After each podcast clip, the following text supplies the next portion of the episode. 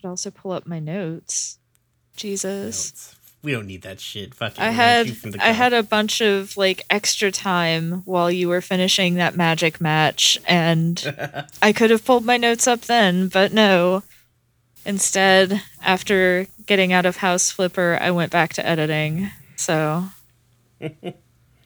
I mean, could be um, could be worse. You could be like me getting dumpstered uh, in Magic the Gathering. Yeah. Yeah, that is pretty bad. God, Brian. I'm so I'm so bad at Magic.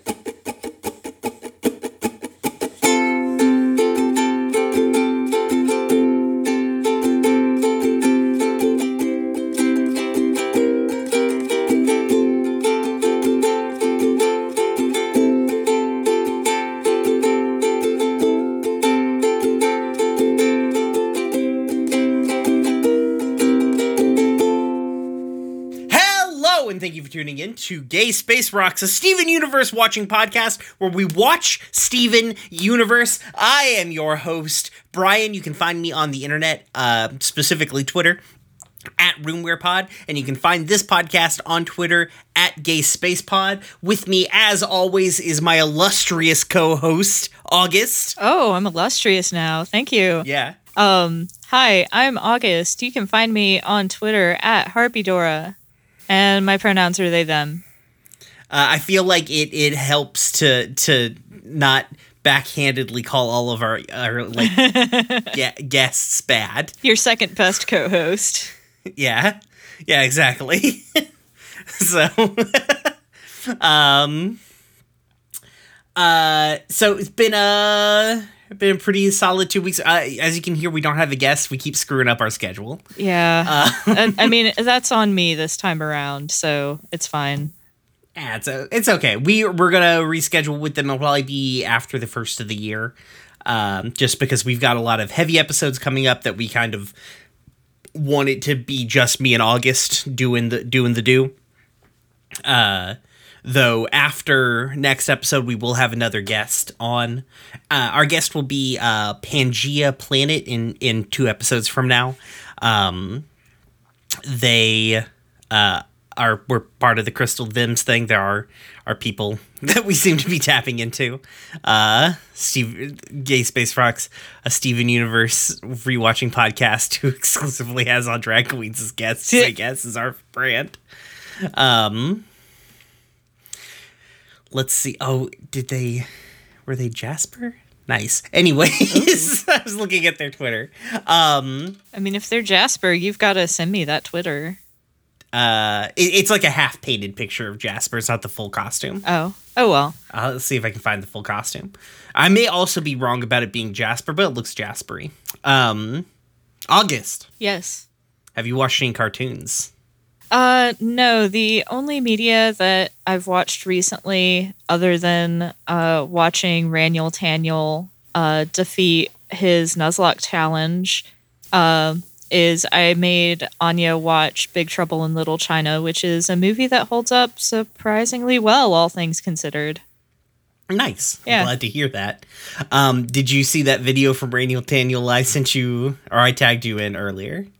Uh, Where he took his Twitch stream on a date. No, I haven't watched that one yet. Um, it's pretty good. We did watch the uh, Everything is Wrestling uh, Polygon video, and that one was really good too. So yeah, Excalibur. I love Excalibur. Excalibur is so fun. How weird is it to see Excalibur wrestle? It's it's pretty weird for me as someone who did not know him before he was commentating for A E W. I never knew him before he was comment a commentator either. Like my introduction to, to P W G was well after uh, uh, X stopped wrestling. Yeah, it was it was very interesting. Um, yeah, I've uh, got a weird story to tell you about Excalibur after the after we stop recording. Okay. Okay. Um. Um, but yeah, it was good. It was a good video. I don't know if Patrick actually watches wrestling, though. I think maybe he's fascinated by wrestling. Yeah. But I don't necessarily know if he's been converted to a wrestling fan. Yeah. This this strikes me as something that somebody pointed out to him, and he was like, hey, wait a minute, as opposed to something that he may have noticed on his own. Right, he went into, like, journo mode. Yeah, exactly. Which I think is fair. It's still a very well-constructed video, yeah. I feel like. Yeah, it uh, was I, it was interesting to have, like, some of the historical context for uh, what we consider the, the modern-day wrestling spectacle. Mm-hmm. And uh, I love how, even though it's probably spurred on by the fact that, like, um, Austin Creed is, uh, or um, Xavier Woods is, like, uh, it feels I guess like on G four now. It feels like his names should be reversed. It feels like Xavier Woods should be his uh, shoot name and Austin Creed should be his wrestling name because it's I'm Austin Creed. Lie. I don't think Austin... I haven't looked it up. This is me shooting from the hip, and I could look it up. I've got a computer in front of me, obviously. But uh, I don't think Austin Creed's his name either because he wrestled under the name Austin Creed when he was in Impact. Oh. Well, I, I feel think like... they're both... I think they're both worked names. Okay. Well, that answers that then, because Austin but Creed... But he probably, yeah. It, he probably just started streaming under the Austin Creed name when he was in Impact and then just kept the brand. Yeah. Though it could be his real name. I mean, he... Austin at that point, Watson. Yep. Yeah. Both, sh- both worked names. Yeah. Love it. He is a year younger than me. Doesn't that make you feel terrible about what you've accomplished with your life? Eh, not really. Like, you know, I'm I'm doing okay. Like, I never wanted to be a wrestler, so I'm not particularly jealous of him. Uh, that's that's fair. I found somebody I determined today was, was the I'm, same age as me. And I'm, I'm like, upset at his Wikipedia profile picture because that man is unfairly attractive. Like, I'm I'm not attracted to men, and that man is unfairly attractive. Listen, all of the New Day. It it's good true. Good-looking boys. It's it's true. They're all really good-looking. You've got you've got your lanky one, you've got your built one, and then you've got your nerdy one. It's like mm. it's perfect. I love that the third image when I pull it up on Google, I pull up Austin Creed on uh, Google is uh, when the New Day dressed up as Saiyans for WrestleMania. Well, this isn't on Google. This is his Wikipedia profile picture. Oh, yeah. I just Googled him to get to the Wikipedia. Mm-hmm. And the third image is when, like, him and the New Day dressed up as Saiyans. Nice. For WrestleMania. That's fantastic. It was, it was great. Yeah. Welcome to Gay Space Rocks, a Steven Universe podcast where we talk about wrestling. Mm-hmm. Uh, uh, I'm about to send you a, a great image. Okay. Prepare yourself. Okay.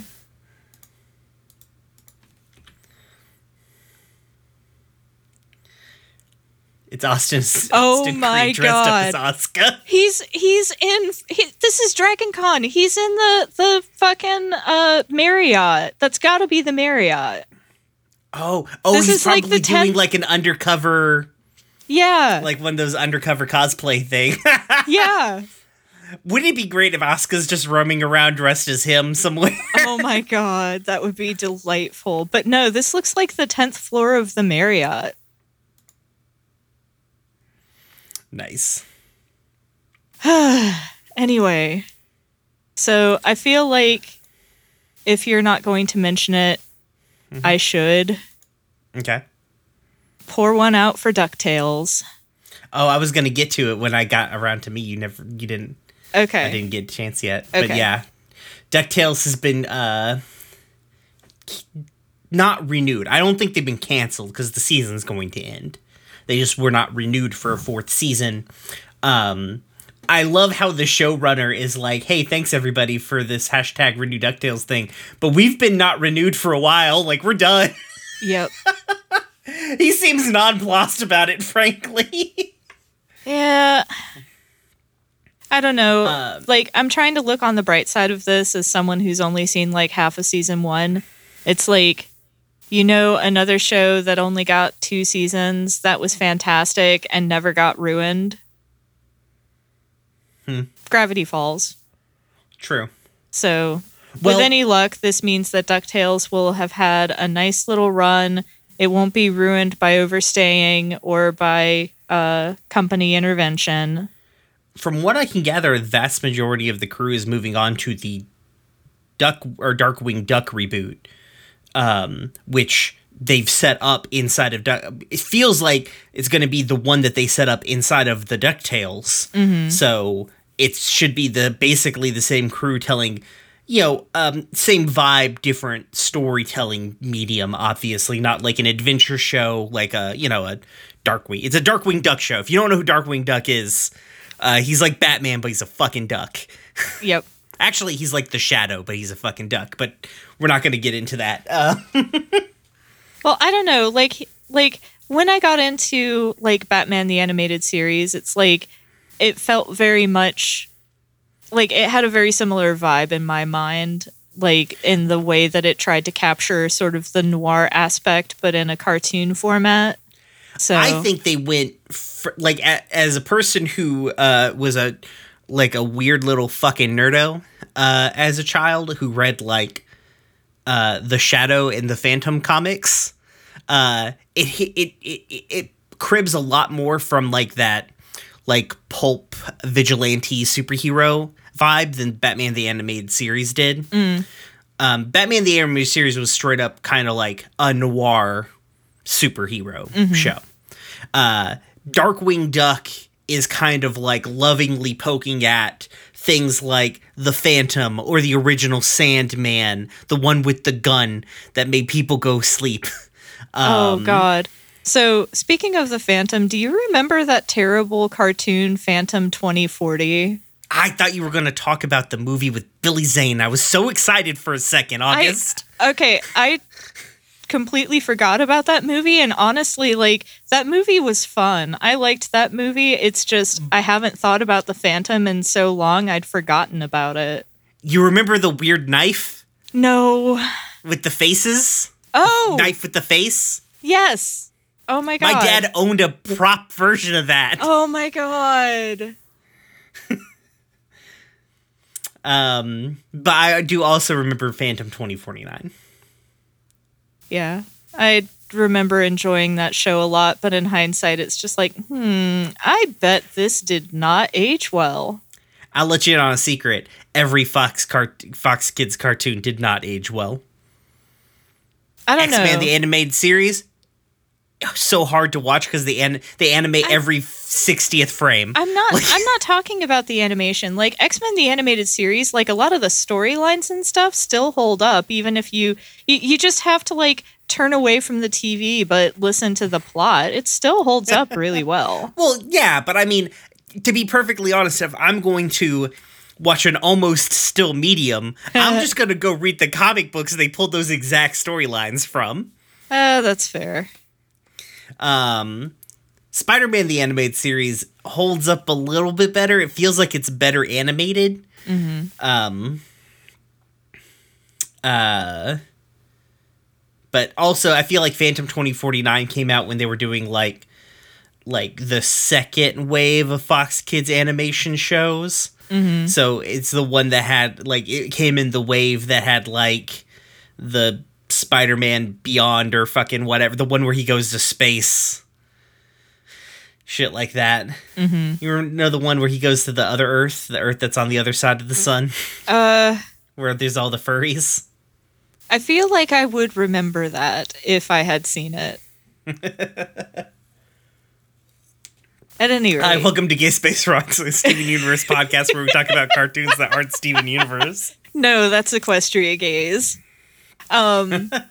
Anyway, but yeah, pour one out for New DuckTales. New DuckTales is good. I feel like they're they're they're gonna have a chance to wrap it up, tell a good like finale. I've been honestly really enjoying season three, um, particularly for like ancillary characters like Della Duck, because mm. uh, like there's a it, it's now that she's like they've done the whole like harrowing rescue from the moon or whatever and dealing with that. Um, she's kind of around as like the kid's mom, uh, and her just trying to like do mom stuff is pretty fun to watch in the background. Mm-hmm. Like recently there was an episode where like the kids were out with Scrooge. They failed to get the thing they wanted to. They were demoralized. Scrooge was like blinders on thinking about getting the object. And he talks about getting a new team, which makes the kids all sad. And Della's like, I've got to I've got to make my kids confident in themselves again. And then literal Greek gods show up to the house and they're like, we need to pick a new god, Della. And she's like, look at my kids. And they're like, they're children. She's like, no, they're great. She's oh like, big, big ups her kids the whole time to like build their confidence again. Until finally she's like yelling at Scrooge, like, stop being mean to my children. Jesus Christ. So, all right. Well, I, I feel like we probably need to move on to our actual episode twenty minutes into the recording. Yeah, maybe.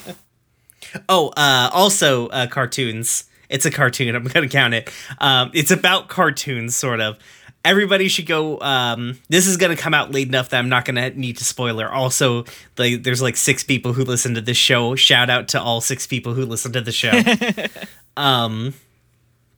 But uh, Austin Walker of Friends at the Table slash Waypoint fame is going to be joining probably the most influential on this podcast podcast, uh, the Great Gundam Project, um, uh, for their next season, which is going to be for Gundam X, which is a Gundam I've never watched before. Uh, I bet it sucks because I don't know much about it, and that usually is, does not bode well for Gundam. Uh, um, uh, if only they hadn't taken down Yahoo Anime. Uh, there, listen, I know how to get entirely legal anime all the time, wherever I want it. Yeah. Um, but yeah, the uh, so so it's the best dollar you're gonna spend. It's a really good discussion podcast, kind of like this, but like Em and Jackson are a little bit more knowledgeable about things. Well put together. Yeah. Like, um, I love us, but we're hot messes, Brian. We are, yeah. That, that's the vibe we bring. Uh, they're less of a hot mess than us. They they get really, they have some really good interactions because Em and Jackson really approach things from, like, different perspectives. They're also dealing with headier material than we are. Um, because, like, Gundam shows, unsurprisingly, get mad into like politics and philosophy and shit like that. So they, you know, there's um more n- not academic, but kind of like less pathos driven sort of like uh, analysis than what we do. Steven Universe is definitely a show about feelings, and Tomino doesn't know what a feeling is mm. at all. so, um, But yeah, go listen to Great Gundam Project. I'm pretty sure next season's going to slap like a motherfucker. Oh, also their backup show is going to be uh, Ghost in the Shell Standalone Complex Second Gig. So that sounds pretty fun, too. Ooh. Yeah. Should um, tell my friend Damien. Hell yeah. They did, when they did Gundam, I think when they did G Gundam, they watched, was it Pat Labor? Or I can't remember which one they watched. Uh, standalone complex, the first one with, but I'm pretty sure it was one of the like less interesting Gundams because they were like, we just need something good, please. Mm. Uh, uh, but it was like, man, Standalone Complex is a good ass show. Uh, anyways, we've still got to talk about Steven Universe though, and this is going to be a long one. Okay, so. This week we are covering episodes thirty-four, thirty-five, and thirty-six. Watermelon Steven, um, Lion three Straight to Video, and Warp Tour. First up, we have episode thirty-four, Watermelon Steven. Uh, this one was written by Joe Abrams and storyboarded by Helen Joe. Uh, apparently doing some reading, they tried to keep like writers and storyboarders kind of in little little pairs, so they would kind of develop like a... like a style between them, b- between them, so they would get familiar, I guess, with each other. Mm-hmm. Um, so that was an interesting thing I learned. Uh, official synopsis: Steven discovers a new power when he grows a patch of Steven-shaped watermelons. Okay, yeah, all yeah. right, that's fair. Um, Steven and his dad, Greg, uh, are eating watermelons near Greg's car wash. They're not near; they're in front of Greg's car wash. Um. And it says here the afternoon, but it's obviously like the evening in that shot. I don't know what the fuck this thing is talking about. Uh, they are having competition to see who can spit out seeds the air quote coolest. Um, Steven kind of uh, starting this with, or who started who started this the spitting contest? Uh, I think it, no, was, it was Steven. Steven. Yeah, yeah. Steven uh, spits up a. a a seed on his cheek and makes an Amadeus reference that I don't one hundred percent get. Um, this escalates until Steven uses his spinning seed attack um, to basically cover the entire scene in uh, watermelon seeds. Greg declares him the winner, makes him a little watermelon crown, and then the pair of them promptly, I guess, pass out till the morning. Steven wakes up to find that the entire car wash is covered in watermelons, and not just watermelons, but watermelons shaped like Steven. The gyms show up, and they're like, oh, well, this actually kind of makes sense, because your mom had the power to, like, grow plants, as we've seen with the horrible moss that eats people. Um, but apparently her plants are sentient, Steven's are not. Um, they're like, what are we going to do with all these watermelons? And Steven's like, hmm, and immediately puts on a little outfit, because this is how Steven Universe solves his problems. Mm-hmm. Uh, and uh, he sets up a, like, a little farm stand near to Funland. Uh, Mister Smiley comes up, he's like, hey, you got a permit for this kid? And Steven's like, uh, bribe? And he's like, all right, I'll take this watermelon bribe. Um, then Sadie shows up, uh... and they have a little interaction talking about the watermelons. Then Ronaldo shows up, and he starts typing about, or he's posting about the watermelons on his blog.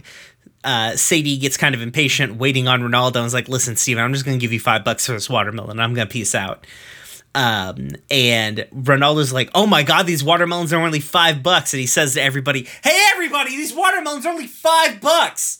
And, um... Then everybody comes and buys all the watermelons. Steven is left with uh, a pile of cash at the end and just one watermelon, the littlest watermelon, Baby Melon. Uh, sitting there with Baby Melon counting the money, uh, Onion comes up and is like, doesn't say any, I don't know why I was about to vocalize Onion, because he doesn't say fuck or all. Uh, he like points at Steven, Steven's like, you want my money? And what... Onion has to consider this for a moment. He's like, no, I want the watermelon. He's like, oh, you can't have the watermelon. It's not for sale. And Onion's like, oh, that's reasonable. And then steals the fucking watermelon because Onion's a fucking menace. Um, while chasing down Onion to recover Baby Melon, Baby Melon springs to life, jumps out of uh, Onion's arms, and comes and hugs Steven. Steven comes to the realization that if Baby Melon's alive, then all the watermelons are alive. Um, and Steven goes on a uh, an adventure to try and reclaim all the watermelons. He gets all of them but one. Uh, it's the one that Ronaldo uh, purchased. It uh, he is about to, on uh, Weird Star. Weird Star! Um, he is about to post a video of him uh, live dissecting the watermelon, uh, alien autopsy style. Steven's like... give me the fucking watermelon. He reaches for it, and, and Ronaldo bops him with a spatula. The watermelons all begin to react. Um, basically, like, just beating the shit out of Ronaldo. Uh, Steven runs back to the uh, temple, slams in, like, the, tells the gems, like, hey, the, the watermelons have come alive. They walk outside to find an army of watermelon Stevens. They're like, Steven, go back inside. And when they push him back inside the house, the watermelons all react. The gyms and the uh, watermelons start fighting. The battle uh, rages. Steven is very upset with this because he doesn't want the watermelons to get hurt, but he also doesn't want the gyms to get hurt. And also they're losing the fight to the watermelons pretty severely. um, Steven finally comes down. He's trying to get them to stop. And he's like, what are we going to do, Baby Melon? And Baby Melon contemplates for a moment. And then in a slow motion punch, hits Steven right in the stomach. This triggers all the other watermelons. They pile on Baby Melon. And he is destroyed. Steven is distraught about this. Uh, talking about the sacrifice that Baby Melon has made uh, for him and for everybody. And he orders the watermelon Stevens to go go away, to think about what they did, not return until they understand what Baby Melon did. Uh, they all walk off into the ocean, except for one that gets eaten by a seagull. Uh, the gems come up, they they place their hands on Steven. Uh, they say, you, uh, like, spoken like a true king, says Garnet. And Steven's like, they have no king, they're their own melons now. And right before we star wipe the end, Steven takes a bite of Baby Melon, and the gems are horrified. Star wipe the end. So, we're never gonna reckon with any of this, are we? We do! multiple times. Okay, which part? The fact that the ocean is full of watermelons that are sentient, or the fact that the gems have, like, demonstrably murdered living things, and also so has Greg. Greg commit- committed melon slaughter here. In, in Greg's defense, he didn't know that yet. That's why it's manslaughter, or I mean mellow, melon slaughter, not murder. Well, okay, so the gems, I don't think they're too plussed about it. They fought a war. You know what I mean? Yeah, but I mean, like, you can get away with that because it's off camera and stuff like that. But, like, they have demonstrably murdered sentient creatures now. Um, we do not reckon with the fact that uh, the gems are melon murderers. Okay. Um, but we do we do revisit, I think, at least twice or three times the Watermelon Stevens and okay. see how they progress in their in their evolution. Okay, we'll just file we'll just file that part away with the part where Sadie also murdered somebody and call that a day, I guess. Well, she poofed somebody. It wasn't full on murder. They're still alive. Yeah. I mean, Sadie doesn't know that. She yeah, doesn't she doesn't how know this that. Works. Sadie Sadie thinks she killed someone or something. But yeah, we do come back to the Watermelon Stevens at least twice. Uh, the first time is actually going to be next season, about halfway through next season. Okay. Yeah. So it, cool. it's it's really fun when we come back to the Watermelon Stevens. Oh boy. Okay. okay. Um. My what, first... Do you understand this Amadeus reference? It's my um, first note. I do not, but I've also never seen Amadeus. Me either.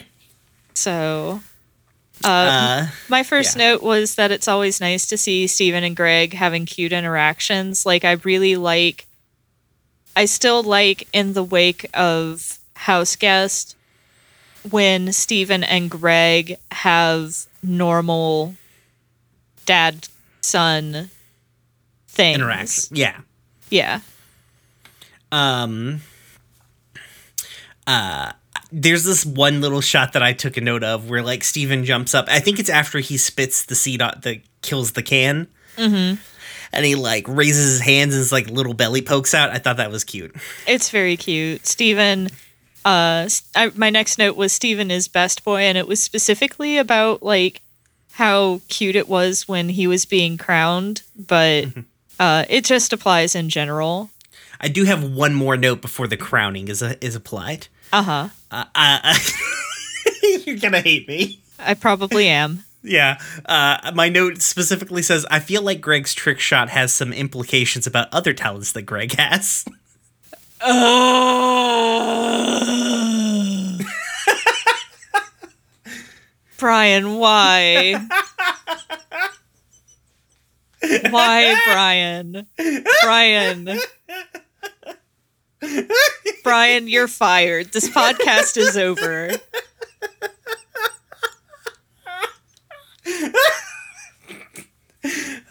That's it. We're done here. We can go no lower than, than autofellatio jokes, so... We've hit the bottom. It's only up from here. Uh, uh, can't wait to get that Omaha Steaks sponsorship. um, the crown is very cute and the grossest thing I can comprehend. Oh, yeah, because my very next note was gross. It's true. Um, initially, I was like, it's real weird that they just sleep outside. And I'm like, oh, they, like, live near the beach. It's probably actually very nice outside. Mm-hmm. Like, probably, because I think when it says in that summary that it was the afternoon, that's not, the, I don't think the lighting suggests that it's the afternoon at all. No, I thought it was, like, right around sunset-ish. Yeah, like, like the vibe it's giving me is, like, that summer, like, sunsets around, like, eight thirty-nine or something like that, you know? Yeah, and, like, you know, it seemed like an after-dinner thing, like, they were just sharing a watermelon for dessert, like... I'm probably reading a bunch into it, but that was just the vibe I got, you know? Yeah. I mean, they do a lot of, like, visual shorthand in this show, so I don't think it's reading too much into it. Because, um, like, that also implies that that's the reason why Steven falls asleep real quickly afterwards, you know, and probably he fell asleep and Greg's like, well, it's not going to rain. He's fine, mm-hmm. you know. Um, Steven's a kid who's probably slept outside before, you know. Oh, uh, yeah. It's like, Greg's not going to let anything happen to him, I don't feel like. So. No. Um, all the Watermelon Steven's appearing. So, I imagine you, like, it's not hard to figure out where this episode's going to go. Yeah. Um, but what was your reaction to the, the Watermelon Steven's? Uh. Oh, you cut out. It was just, uh. Uh, followed by, oh no, the watermelon in all caps when Greg stepped on one and crushed it graphically. Crushed it like, that gets completely recontextualized when uh, the watermelons start being animate and appearing to think. I do wonder if they were animate. Like, I wonder if the, like, removal from the vine process is what wakes them up. Mm-hmm. Um, yeah, I mean... we get some more animated uh, plant life created by Steven later on. That's interesting, um, because that is another one of those things that I'm curious about, whether the show reckons with the fact that, oh, hey, Steven can just create sentient life. That's... we're never going to talk about that again, are we, huh? But no, it sounds do. like uh, we do. Yeah. Uh, specifically, there's two more sentient life, like, plant creature people that Steven creates. Okay. At different points during the show. So, it okay. is not a power that is forgotten about. Cool. Though he does stop doing it for obvious reasons. Uh, Gee. He's not willy-nilly about it. Um, uh, I like the, uh, the little farmer stand. It just seems very on brand for Steven to put on a silly costume to solve this problem. It's, it's very cute. Um, it kind of gives me little Harvest Moon vibes because we already know Steven plays like a Super N E S or something like that. And, uh, Harvest Moon was on the Super N E S and it's very cute. And it seems like that would be a great direction for him to go. But, um, but yeah, he's just doing this because he saw it on T V or something or in a video game. Like, oh yeah, yeah, one hundred percent. Yeah, exactly. Um, uh, on a scale of one to ten, how cute is Sadie's dress? Uh, eleven. uh, I put my put in my notes. Sadie's dress. It's so cute. It's so cute. Like, Sadie's just cute. I love seeing her around, and I like seeing her, like, casual, you know? Did you notice they keep the scar on her cheek from the yes! uh, Island Adventure? Yeah. Yes, I did notice that. At first, like, when I first saw it, it's like, is that just, uh, like, a piece of fuzz on the screen or something? And then, like, Sadie moved, and the scar moved with it, and it's like, oh, I see. Mm-hmm. I like so, how the things progress in this show. Yeah, character designs change. Although we already knew that with uh, Pearl getting poofed and her character design cha- changing. So mm-hmm. that usually happens with the gyms when they poof. So, um, the I should not have laughed as hard at the Ronaldo typing joke as I did, but it fucking uh, killed me, and I don't know. I watched this episode three times and I laughed three times. Ugh, Aranon. Aranon, our new nickname for Ronaldo. Unfortunately, like, he's just never going to be able to shake that in my mind. Like, ugh. Especially not this episode. No. Like, that isn't even the place. I literally wrote, ugh, Aranon. It was, that's not the place where I would go, Aranon, no. Yeah. um, I don't feel like, is five dollars really that good a price for watermelons? I mean, if their watermelon's as big as a kid, probably. Uh, that's true, I guess. That's fair. All right, that's a fair point. Because, um, like, remember, these are Steven-shaped watermelons. Like, these are watermelons as big as a child. That's true. That's a big-ass watermelon. I bet it would taste terrible. Oh, almost certainly. Way too watery. Um... Although, like, when the Watermelon Stevens opened their mouths, it was a very deep red, like the really good shit. So That's true. They are magical watermelons, so. Yeah. Um, Onion is a demon sent from hell. Yeah. Onion is... Oh, well, actually, go back a bit. Even made two hundred dollars. Go, yeah, go back a bit, because it's like... It is interesting to me that the primary bill in Steven Universe is a two dollar bill. And, you know, I think that's partly probably just because, uh, you know, to make it obvious that this is not our world. These are mm-hmm. not our dollar bills. But it's also... Um, it's also just interesting because... Uh, you know, gayer than a two dollar bill, and they're all two dollar bills. So Beach City, everyone a, is gay, confirmed. I thought the euphemism was, uh, or the saying was like queer than a three dollar bill.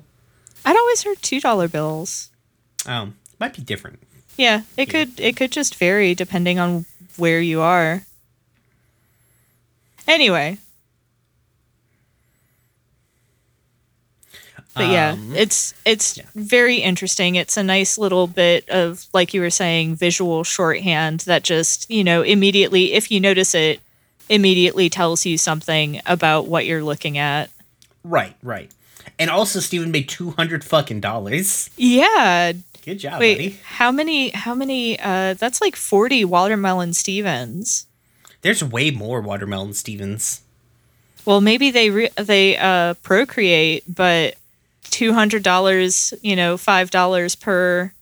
I will is, let you in uh, on a secret. They do. Oh, boy. uh.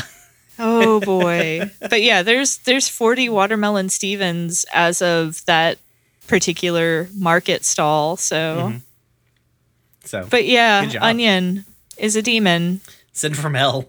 Mm-hmm. I like how it, I love the little pause they put in there of Onion being like, "Wait, do I want the money? Yeah, no, I want the watermelon." Yeah, that was that was really good. Um, the uh, my next note is I would die for Baby Melon. Baby Melon would never ask you to. I know he wouldn't, but I would. I would lay down my life for Baby Melon. Baby Melon uh, is very good. I love how it doesn't understand Steven at all. Yeah. uh, it's so... Um, it's just really, like, good. This little, like... This build-up to this part is very... It, like, the way they're gradually building this episode of, like, it's just real cute until it's heavy at the end is really mm-hmm. interesting. Um, yeah. Uh, small question. Why does Mister Smiley have a child-sized hip pouch? Uh, you never know when you need one to eject a child from the arcade slash boardwalk, I guess. Why are you putting why are you putting the bad children in a pouch? Mister Smiley? He's like the opposite you, of Santa Claus. Right? He's fu- this this fucking grim fairy tale ass arcade owner. Slash former R and B artist. Um, I assume when you typed Aranon no is about the same time I've typed in what the literal fuck of Ronaldo. Yeah. Like, what's he even going to do with the fucking mixer anyway? Uh, well, I don't know. I've seen a thing where you like, where you like, um, put like a hand blender down into a watermelon. You like mix up the, the, the goop on the inside and then you like pour booze, like you get it to basically you juice the watermelon that way. Mm. Okay. I mean, I guess. I also, don't think that's what Ronaldo's doing because he's an idiot. Yeah.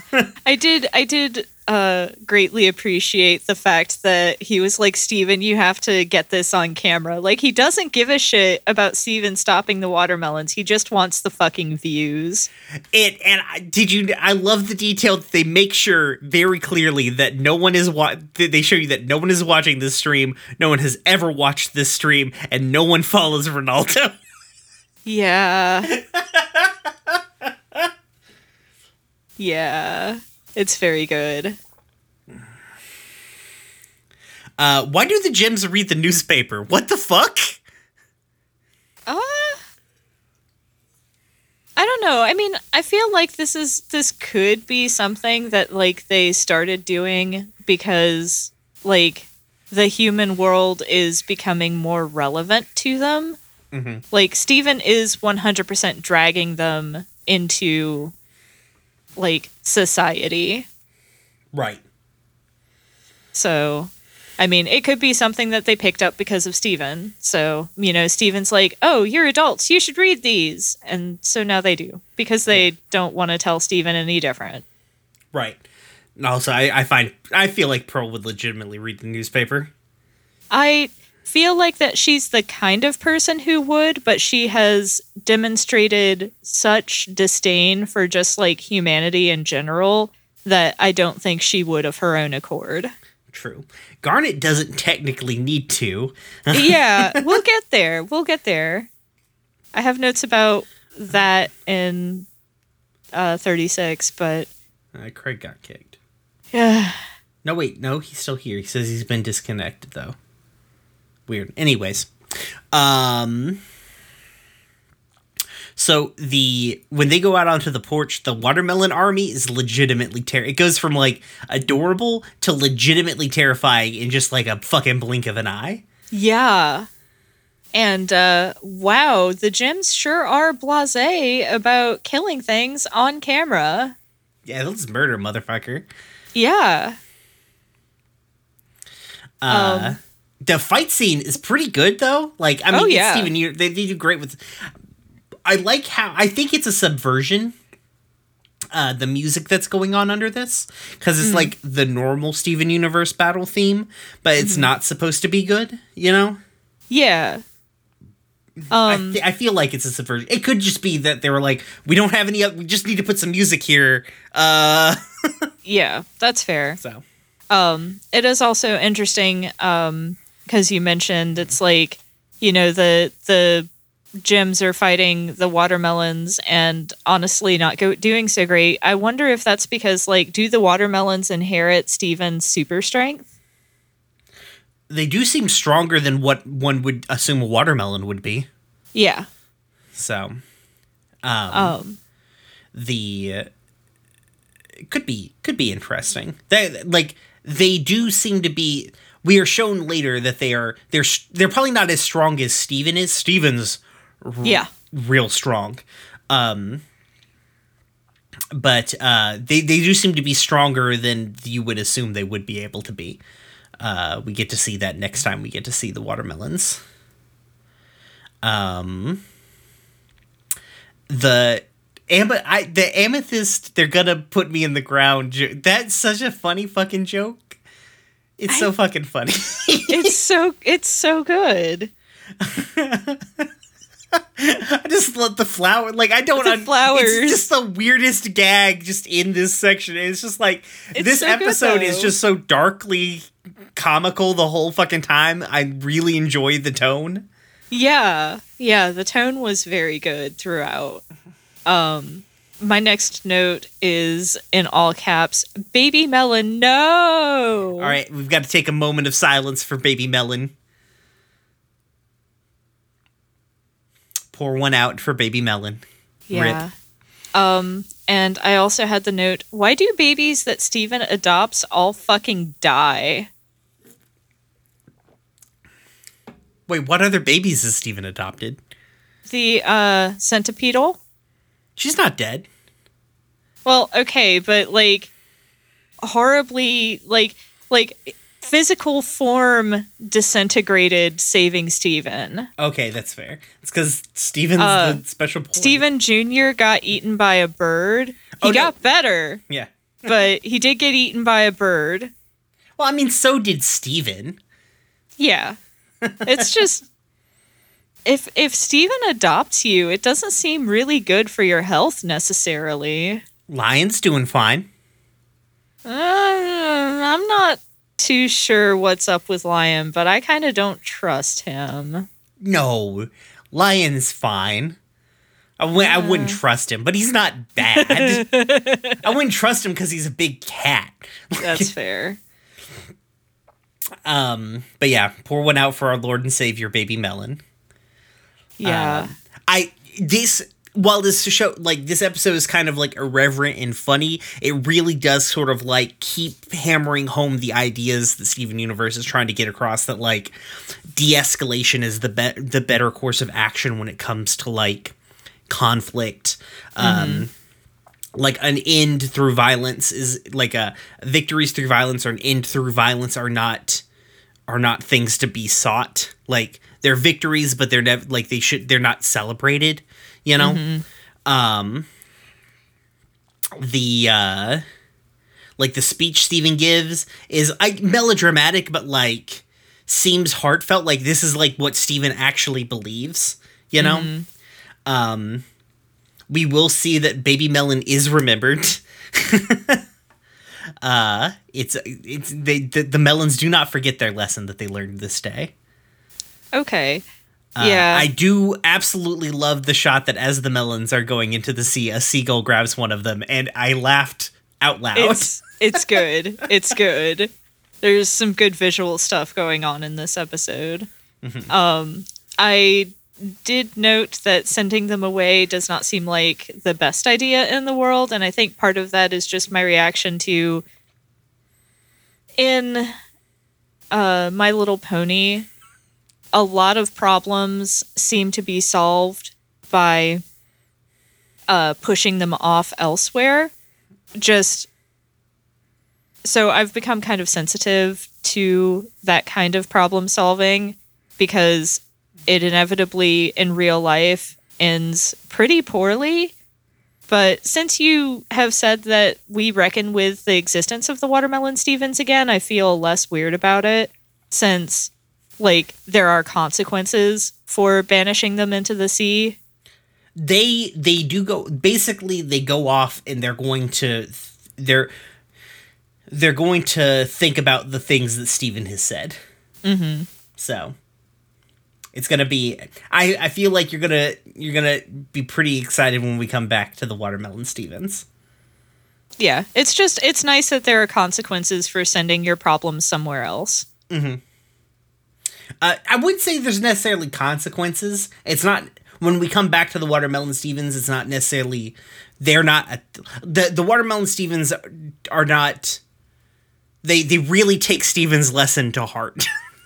Mm-hmm. Uh, when they go away. So okay. Otherwise it would be like I'm sending this bloodthirsty army of watermelons into the world, but um but yeah, like uh, I wouldn't say there's necessarily or consequences in the, I guess, the traditional sense, uh, but we do get to see sort of like how the Watermelon Stevens have internalized the lesson of today.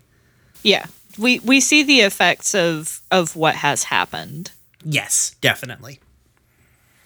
Um, in a very weird way, but yes, it's super fucking weird.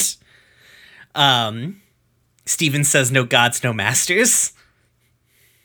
No dice, no masters, baby."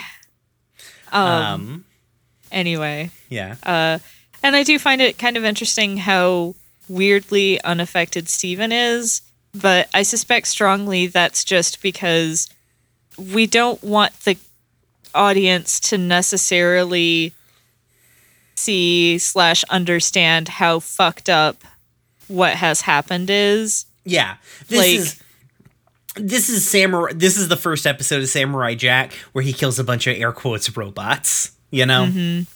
uh, it's the animators wanting to do this really cool visceral fight scene, but it's a children's show, so they can't. So it's like, well, what's not what's not a human? Yeah, pretty much.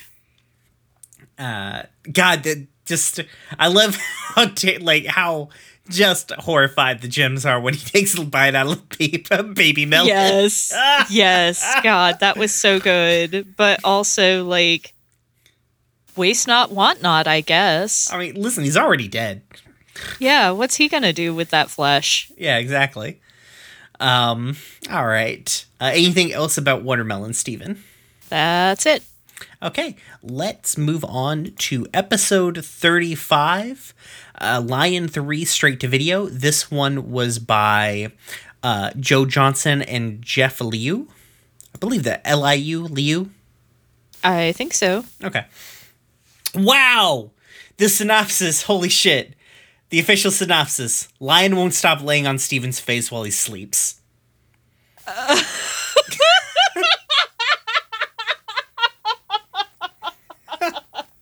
Like, wow. You can add a little bit more to that. Wow. Like, you, that's not even remote. Like, Steven finds a mysterious videotape. Uh, Steven is having weird dreams, and Steven Lion discovers, is, you know, Steven discovers a new aspect to Lion when he won't stop laying on Steven's face while he sleeps. Boom, there you go. Jesus. Obviously, these motherfuckers ain't getting paid by the word. Holy shit. Jesus. They must have gotten paid by the number that they produce. Mm-hmm. Had to be. Had to be. Um, anyways, this episode starts off with Steven looking around the uh, Big Donut. Uh, he's having a hard time choosing what he wants to eat. Uh, Sadie is being encouraging, trying to get Steven to, like, actually, you know, pick something. Um, she suggests that maybe he asks Lion. Uh, Lion goes up and he's he's uh, entranced by the lion lickers, mostly because probably he's, like, other cat. Uh, uh, Steven admonishes him, makes sure that he knows that lion lickers are, in fact, gross. Um, Sadie interjects at that point and is like, hey, you need to hurry up. Uh, me and Lars are about to close up. Lars comes in being a little shithead, and Sadie's like, sighs heavily. Uh, Steven's like, hey, what's these brown paper bags with your name on them at the bottom of the freezer? She's like, oh, there's the lunches my mom makes me. And she kind of laments how it's, it's childish and embarrassing that her mother still makes her lunches, which is fair. She's like nineteen years old. um... Uh, Steven asks if he could have some. She's like, yeah, go ahead and grab some, but be careful. Some of them are very old. Uh, back at the temple, C- Steven starts dissecting one of these lunches, uh, talking about the bits in it. Uh, Lion gets his nose caught in the bag. It's fucking adorable. Um, Steven kind of goes on to uh, lament uh, the fact that he doesn't get this sort of thing. Like, his mom doesn't, will never make him lunches, and he wonders mm-hmm. what kind of lunches that he would make, and he just kind of, like, says to Lion, I wish I would know more about my mom. Uh, that night, uh, Li- Steven makes up bed for Lion on the couch. Steven lays down in his own bed after kicking Lion out of the bed. Um, a plight all pet owners can get get behind. Yep. Um, while he is sleeping, he is, um, Steven awakes, uh, in a kind of like a pastel pink environment. It's like tall grass, kind of like a, an orangey pink environment. Steven's very confused about what's going on, but he realizes there's no air here. He starts choking. Um, he's woken up by the sounds of Pearl's voice. Um, Pearl pulls Steven out from under Lion. Um, Steven uh, is confused about what was happening. Pearl explains that Lion was laying on his face. Uh, Pearl explains that Lion was sleeping on Steven's face, and Steven's like, wait, what the hell are you doing here? And Pearl's like, well, I just I kind of, you know, I, sometimes I watch you when you sleep. And Steven's like, all right, everybody get the fuck out of my room. I want to go to sleep.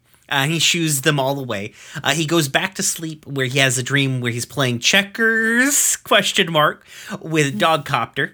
Um, Dogcopter wins uh, in a single move, and Steven's astonished. She's like, Dogcopter, how do you do it? How are you so successful and talented? And Dogcopter gives Steven this uh, resounding speech about staying true to himself uh, and being who he really is. Uh, on the inside, and then as he's about to fly away, he's like, also take a deep breath, and Steven uh, finds himself waking up in that same pink environment. Um, he realizes that it's Lion this time, and he, like, gets out from under him. Uh, he has a cute interaction of, like, with Lion, of being like, why are you so clingy tonight? Uh, then Lion rolls onto his back, uh, inviting Steven in. Everybody knows this is a trap. Steven's never owned a cat before. Uh, he gets pulled in by Lion, who kind of like rustles him into his mane. Um, Steven fights back and finally gets annoyed when Lion kind of sinks his claws into Steven's back fair. Um, he takes Lion outside. He puts him outside for punishment, tells Lion to think about what he did. But as he's going back up, Lion makes sad animal noises at Steven. He crumbles fucking immediately. Um, he goes out and he's pulled uh, into Lion uh, as he's hugging him, and he realizes, like, part of Lion lights up, and he slips inside of Lion, his head popping into Lion's mane and popping out in the weird pink field. Uh, at this point, Steven realizes that, like, oh, there's a place inside of Lion's mane. Um, so he jumps inside of it, and he finds an island in this sea of grass. It's got one pink, kind of looking like a, um, uh, b- like a big pink bonsai tree. Yeah, that um, that's what I would classify it as too. Yeah, uh, it's got a bunch of stuff around it. Um, Steven starts looking around, but he finds a videotape that says for Steven on it. It's a V H S tape. Uh, Steven uh, wakes up, uh, doesn't show it to the gyms. Uh, I don't know. I I don't know why he doesn't show it to the gyms. It's a kind of an interesting point. But anyways, he goes to the Big Donut because they have a V H S player. Um, he talks to Sadie. Sadie lets him in. They watch it. It's a video uh, from Rose and Greg made for Steven before he was born. Um, yeah, it's one of those parent videos where you, you make a videotape for your, your kid, I guess. Um, and uh, Greg introduces himself. Uh, he's Mister Universe. He plays a cool guitar solo. Uh, Rose kind of just fiddles around with the camera for a little bit, taking funny videos of Greg getting accosted by seagulls. Um, Rose then uh, has a conversation with Steven, um, kind of telling him that, like, soon she's going to give up her form and become him, uh, and that she's going to be part of him, and that when he loves himself, that, uh, you know, that's her loving him. Uh, then they kind of, like, have this... like Greg and uh, Rose share a kiss at the end. The videotape runs out. Um, the Greg or Lars comes in. He's like, "Hey, we need to open up," and they're both crying. He's like, "I don't know what the fuck's going on here. I do not know how to process emotions. I am a teenage boy." Um, Sadie uh, and Steven leave the room. Steven leaves and heads back to the temple. Sadie calls her mom and tells her uh, that it's okay to keep making the bag lunches and star wipe the end. Except there is no star wipe on this episode for some reason. Yep, it just cuts to black. Mm-hmm. Real weird. Yeah. Uh, free, I thought something was wrong with my feed initially. So, my first note, all caps, fire Lars. Hashtag fire Lars. Yeah. Um... He's... Does that mean release him from his employment, or does that mean set him on fire? Who can say? Or fire him out of a cannon. Yeah. Yeah. Fire him into the sun. Uh, my actual first note is uh, Sadie is like a really good older friend to Steven. Like, this is a very cute yeah. interaction. She's just kind of like, they're close to closing time. Seemingly no one eats the Big Donut. Uh, um... And she's just, like, like letting Steven have fun, you know? She's, like, just vibing, you know? I don't know. In some ways, I feel like Sadie and Amethyst are opposite ends of the older sibling spectrum in some ways. Like, Sadie's, like, the really loving, supportive, like, older sibling, and Amethyst is the older sibling that, like, pranks you all the time and is kind of a shithead but still loves you. Mm-hmm. That's fair. I feel that. Like, Sadie definitely has a lot of those vibes. And it's interesting as they they go on, like, th- seeing their relationship sort of evolve and, like, how the dynamics doesn't necessarily shift, but just kind of evolves. Mm-hmm. Um, yo, fuck Lion Lickers. Fuck them. Um... Uh, then my next, finally I get to the same point that you start off with, which is like, good to see that Lars hasn't even once considered growing as a character. You know what? When we, when Anya and I were watching these episodes, uh, Anya said something very similar. Character growth. Yo, fuck that. um... Also, Sadie, it's a health code violation to keep your lunch in a commercial fridge. You cannot yeah. keep personal food in there. Uh, y- you know what? They they still have a scorch mark of somebody being burned in the back. I'm not sure they necessarily care about health codes here. Right, well, that that's a carbon print on the wall. You can't get rid of it. You can paint over it, but, you know. Mm. You can have scorch marks on the wall, but you can't have your food next to other pe- people food you sell. I know this. This is a real thing I've had to deal with one time. Um, uh, holy shit, Lion is cute as fuck in this episode. Yes. Just all around very cute Lion episode. Yes, my next note was, Lion's cute! Um, followed by, Steven has the right opinion on sandwiches. Mm. Uh, triangles are the only appropriate sandwich shape. Hmm. I'm oh. assuming we can't be friends anymore. It's been a good run. um, Fair. But no, um, this is such a, like, so very sad. uh, this show just sneaks up on you with the sad shit. Yeah. Yeah, it does. Um... um But yeah, this, like, Steven's lament about wanting to know more about Rose, about, like, oh, what kind of lunches would my mom make me if I had a mom? You know? God jam. Mm-hmm. God damn. Just fucking going right for the heart, Steven Universe. Uh... What the fuck are my notes? I hate myself sometimes. I wrote this note. This is a verbatim note from my my, my notes to myself. Steven talks to Lion. Uh, Steven talking to Lion is me talking to the possum that lives in my yard. blink, one, blink once if you love me. Gently blows into the eyes. I've done that with my pets before, I'm pretty sure. Oh my god. I mean, fair, but also. Mm-hmm. Uh, Steve, Steven being just like, it continues to, to, like, best boy award, just like eight years running at this point. Mm-hmm. Yeah. What I want to know here mm-hmm. is, does Lion understand that Steven needs to breathe? In Lion's presumably, defense, huh? In Lion's defense, he can't go inside of his own mane, so he doesn't even know there's not air in there. Uh,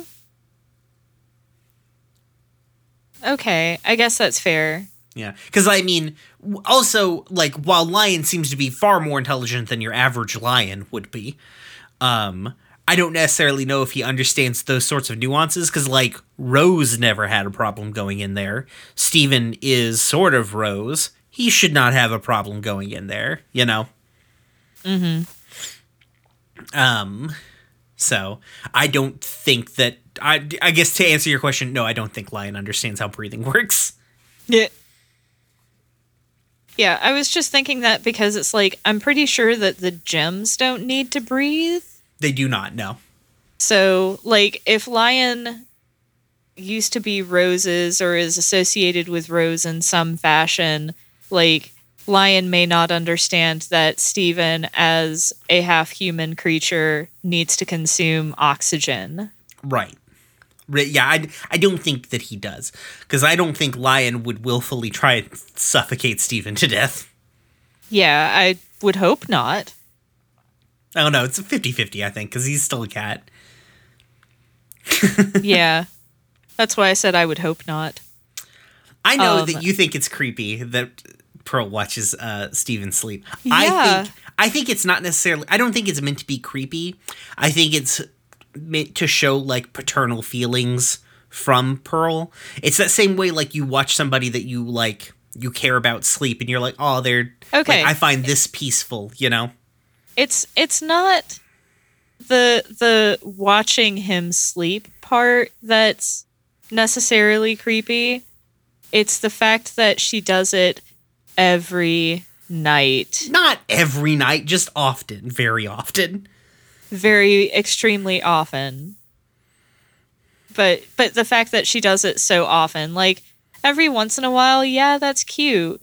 But, like, the implication is that she's lying and she does it every night. And that's what makes it creepy. I don't think she does. But, I mean... yeah.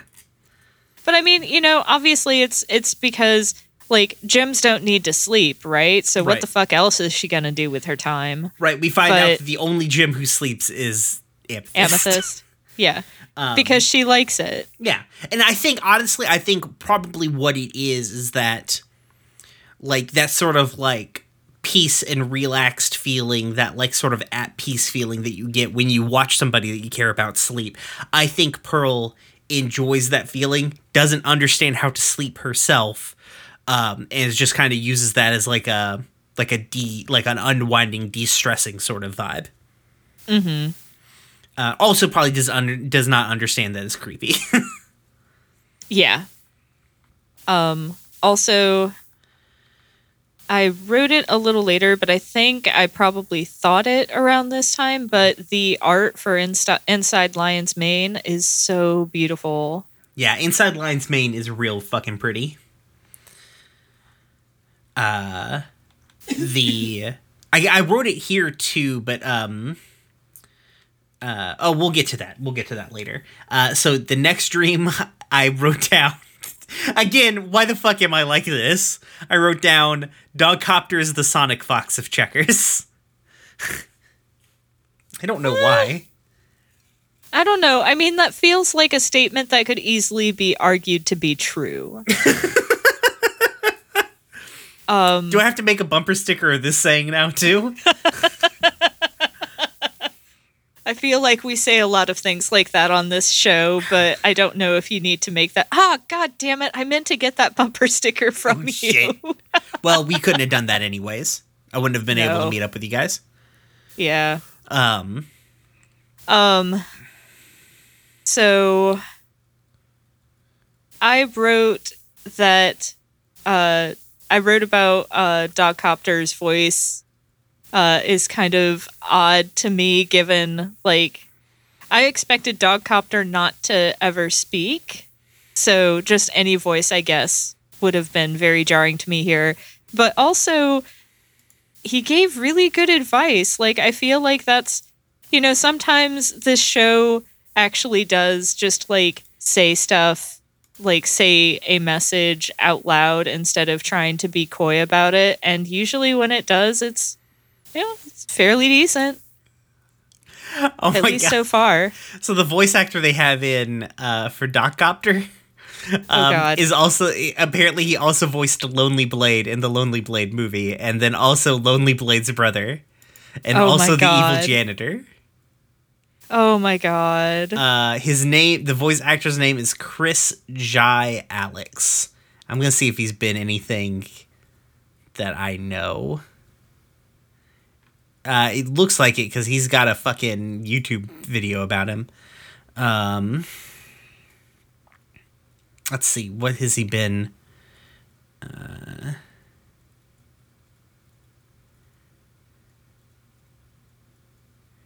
he apparently was a bunch of voices in... Uh, oh, he was Panthero in the Thundercats Roar video. Or huh. show. Blah. Um... He is additional voices in uh, Last of Us Part Two. Uh, he's somebody named George in She-Ra. Um, is Koch Coach Koch K O T C H from Final Fantasy seven ring a bell? Mm, no. Okay. But I'm only a few hours into the remake anyway, so. Um, nothing's jumping out at me. Uh, he's been in a lot of stuff. He's just like additional voices in fucking everything, it would seem. Um, like the low rent, uh, Matthew Mercer. Mm-hmm. He's somebody named Fisher Ness in Gundam Thunderbolt Bandit Flower. Uh, okay. So I'm sure I'll get to that in a billion years. Uh, He's Bear in Titanfall two. I don't even remember who Bear is. I do not either. Oh, he's Sandoval Routers. Uh, in uh, Gundam Iron-Blooded Orphans. I know that character. Oh, he's oh he's Fisher he's Fisher Ness period in, in Gundam Thunderbolt, it would seem, because he's got a number of Gundam Thunderbolt. Anyways, I'm fuck this. Why am I doing this? Back I don't to no. Anyways, you gotta stop me, August. I mean, sometimes it's just interesting to see how far down the rabbit hole goes. Um, Uh, um, so yeah, the adorable trap is very good. It's so good. Uh, I like how Steven, that, that is like a perfect pet interaction of like, this is so cute until your pet hurts and you're like, okay, I'm, it's not cute anymore. I'm bleeding. um, yeah. I wrote, I guess, Lion, Lion is a TARDIS, I guess. Yeah. Not untrue. Uh, the music inside of Lion's Mane is fucking great. The the music for this whole show is so good. It's true. Art, music, story. It's a good, sh- this is a good ass show. It has some issues, but overall, I would say this is a good ass show. Oh yeah. Um, so every one of those items that are on the little island inside of Lion's Mane, we're going to find out about every one of those items except for one. And let me tell you, that one that we don't find out about, the fandom loses their fucking minds about because no one ever talk. Like, they never, like, confirm what's going on with it. Ah, oh, shit. I remember the shirt, the flag, mm-hmm. the tape. What else was there? There's a gem floating in a bubble. Okay. And then a treasure chest. Huh. Oh, there's also a picture of Rose and Greg, but we've already seen that picture. It's the same picture Greg yeah. has of Rose and Greg, so. So, I know there is a character named Bismuth, and that looked like bismuth in there, so is that where bismuth comes from? Yeah, that's bismuth. It's that, that big chunk of bismuth is bismuth. Okay, yeah. Just... I mean, I just know that there can be multiples of a gem, like there are multiple pearls, so I didn't know if that was the bismuth that we see later or if that's just a bismuth. Yeah, no, that's the that that is the titular bismuth. Okay. Yep. Um the so I, I can't wait to be gay for her. You will be, don't worry. Um so the video I I I have one when they switch. I like that they keep the V H S filter through the entire video section, except I really wish they would have kept the four by three aspect ratio of like a tube television. Yeah. I think that would have really sell, helped sell that, but I get why they went to, to four by nine. Mm-hmm. So. Tiny, tiny um, quibble. Yeah. Mm-hmm. Uh, um, yeah. What do you think about our something... first real introduction to rose quartz? Like the actual um, rose quartz, not some facsimile of her. Okay. So, um, first of all, Pearl trying to get one of the other gems to uh, watch over Steven because he said no is still creepy. It's true. Um, why does Steven not have a V C R? I could have sworn we saw Steven with a V C R. He does. That's an interesting... I I wonder why he, because like I don't think it has to do with Steven not having a V C R. I think it has to do with Steven not wanting to watch this in front of the gems. Uh, yeah, that that would make sense. Though I do wonder why. Is it because it's his mom and he knows that like this is a sensitive subject for them, or or is it one of those things where everybody knows so much about his mom, but he doesn't know anything. So this is something that he can have for himself and not have to share. That might be it. That might be a good, that that's a point I did not think about. Cause like Steven, we've never shown Steven even understands the concept of hiding things from the gems. Yeah. Um, I mean, obviously I he does, but you know, he, he doesn't feel the need to, you know? Yeah. I feel like these two episodes, uh, this one and Warp Tour, kind of show like how he's kind of in some ways bucking against the gems and their, uh, like their not their power over him, but like you know this is him starting to get into a rebellious teenager phase, and frankly, I I'm not sure I can fault him here. Right? Exactly. Like but, it's interesting, yeah, because like this is. I don't necessarily know if it's maybe the best choice to not tell the gems about this. It has some ramifications later on. Um, but I can understand not wanting to, though. Like, have like that that point yeah. you made is really good. Like, having this thing that is of Rose but for him, some piece of information. I mean, it says on the video for Steven, you know? Yeah. Um, um the vi- like Greg is is video. going to blow. Okay, so this is Greg when, like, right before Steven is born. Keep this image of Greg in your fucking head, uh, because soon we're going to be watching an episode called Story for Steven, and compare that version of Greg to the Greg that we see in Story for Steven, and it's going to blow your fucking mind. Oh, boy. I I thought, okay, so, like, I thought the video was incredibly cute. I... Rose... I got emotional because Rose clearly loves Greg so much, because there are any number of things that she could have chosen to record, and she chose to record him in moments that to an outsider are just, like, potentially deeply unattractive. Like, mm-hmm. he's just, like, fucking lying there half under an umbrella in the sand with a fucking seagull on him. Like, but Rose thought that was worth keeping, and worth keeping for Steven. Right. Like, she loves that man a lot. Mm-hmm. Um, and it's really, really cute. Like, I like, I liked that aspect of it, but some of the way that Rose talks to Steven about, like,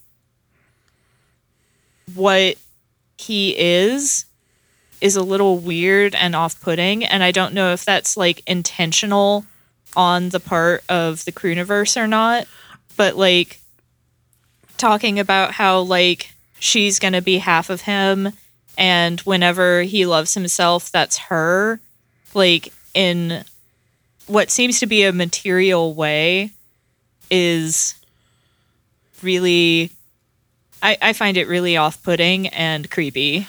I think the approach that the Crooniverse was trying to come at this with this is because, like, you don't make a video for your kid if you're going to be there, you know? Yeah. This is the sort of video that you make for a kid when you have a terminal disease and you're not going to see them. Yeah. I don't know. It just, the, the phrasing. Mm-hmm. I, I mean, it's was... true. I mean, it's kind of technically true. Uh, she is literally part of him. Um, though I, I think this is, I think this is her trying to reassure him or reassure him that uh, of her, her love for him in the same way yeah. that, like, if you're a, because she knows that she's never, that, you know, it, it's kind of like trying to reassure your kid that you're never going to meet, that you loved them very much, you know? Mm-hmm. Uh, like, I am going to, you know, very realistically, like, you know, for as all the purposes of the story, Rose is dead. Yeah. Like, Rose died in childbirth, as it were. And she knew that she was going to, is also the very key point of this. Um, everybody knew what was going to happen to Rose when this happened. Uh, mm-hmm. We actually had, oh, I forgot, I forgot about Discord. Oh no. Um, oh, I'm going to oh, finish, no. I'm going to finish this point, and then I'm going to come back around to Discord. Sorry, Discord. We've been on a roll. As you can tell, we're fucking on one today. Um, But, much like Steven, we're just having a normal one. Just a normal one. Uh, but the, but yeah, I, I, I it, to me, this feels like the videos you leave when you have a terminal disease. You know, you're not going to see, like, live to see your child, like, or live to see your child old enough that they form memories. You know what I mean? Uh, mm-hmm. And I think that's part of the, the language comes off kind of weird, uh, because the Crooniverse has to speak with that language that they've already established in lore.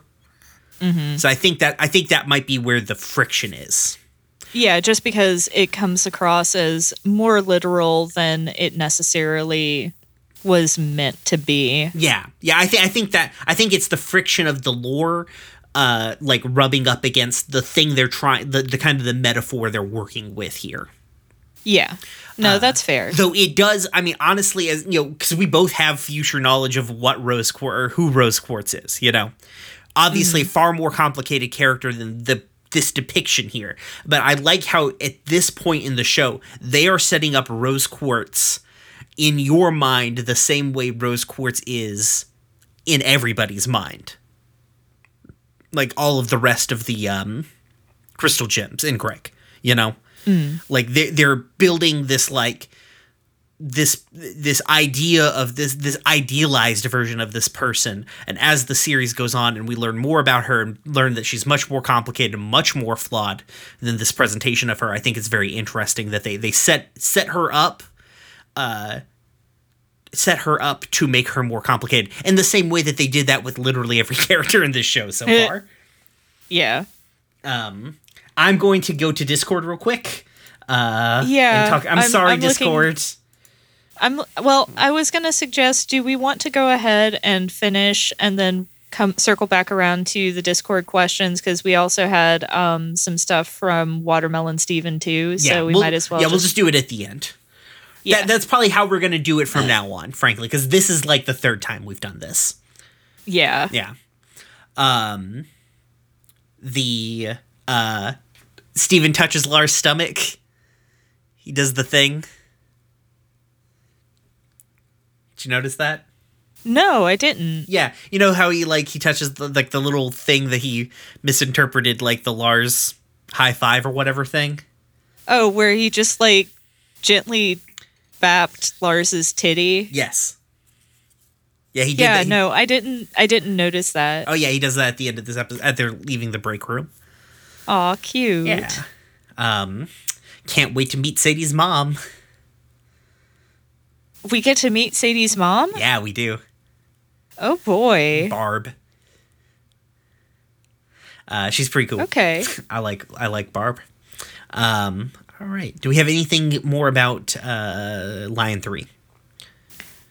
I do not. Okay. Uh, let's move on to episode thirty-six, uh, Warp Tour. Uh, this one was written by Raven Mollisey and Paul Velico. Vilico? V I L E C O. Yeah, that sounds yeah. in the ballpark to me. Steven thinks that he sees something creepy traversing the warp streams, and the gems try to uh, ease his paranoia. That first half, very true. That second half, I don't know about. one hundred percent not. Yeah, that like, is... Uh, one of them demonstrably does not. This is decidedly a fifty-fifty episode synopsis. um, uh, honestly, better hit rate than the last one, though. Yeah. Uh, the gems are warping back home from a mission in the Flower Meadow. That's apparently the actual name of this episode, or the, this area that they're in. Uh, Pearl and Amethyst are exchanging compliments with each other. Uh, when Steven emerges from the flowers, he's apparently very allergic to the flowers, and he's just having a fucking bad time. Um, while they are warping back to the temple, Steven sneezes really hard, and he... Um, gets pushed out of the warp tunnel, uh, where he sees basically kind of like space. He sees the space that the warp tunnels travel through, whatever kind of, what is it called? Z space and fucking Animorphs. Shout yeah, out to I think Danielle. It's Z space. Um, um, and, uh, while he's out there, he thinks that he sees something. He, well, we see, we know that he sees, uh, like some kind of like dark thing traveling through one of the warp tunnels. He tells the gems about this, but they're like, Steven, that can't be true. Nothing on Earth can use these warp tunnels but us.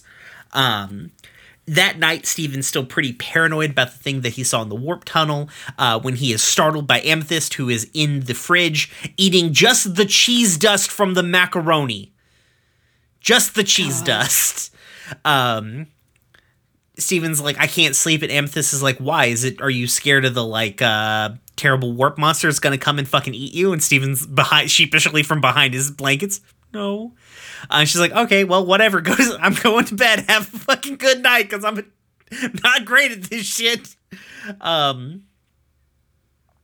Steven, uh, still scared that something's going to come into the house and attack him, goes down and posts up next to the warp pad with a water gun. He's like, I'm not going to sleep all night. And eventually he falls asleep. Uh, in the morning, uh, Pearl wakes up Steven, uh, but he's startled and sprays her in the face. Um, Garnet's like, well, uh, she, he's like, I'm sorry. Uh, and Garnet's like, uh, I guess you're not getting cookies. I don't know why she makes the decision he's not getting, getting cookies. Um, it doesn't matter because Amethyst immediately eats all of the cookies. That's what was going to happen no matter what, frankly, uh, whether Steven got those cookies or not. um, he says that he didn't sleep all night. Uh, Pearl tries to like kind of hammer into Steven like nothing can use the warps but us, and Garnet's like, listen, if Steven's uh feeling bad about it, let's just go and check all the warps. Um they sort of we we get like kind of a montage of all of the greatest hits of Steven Universe so far. We go to the Sky Spire, we go to the Geode, uh we go to the Flower Meadow. Um we don't go to the the Strawberry Field, which is weird. Um but finally, um while they're at the uh, Sky Spire, uh, Steven, uh, Em- or Pearl is like, listen, nothing can use the warps but us. And Steven's like, you're wrong. And Pearl gets kind of incensed. She's like, nothing on Earth can use these, Steven. Steven's like, well, what if it came from space? And Pearl's like, fuck. Uh, that's probably true, but I don't like your tone. So they go to the Galaxy Warp, where Pearl's kind of a fucking shithead this whole time. At this exact point, she starts being a real shithead. Um, chastising Steven, showing him that the warp pad is broken, um, that it couldn't possibly be, uh, th- you know, couldn't be possibly working. Uh, and Steven's like, fine, okay, whatever. Yeah, the warp pads are broken. It can possibly be coming from off planet. Um, and then the gyms kind of start talking about Steven while Steven's there.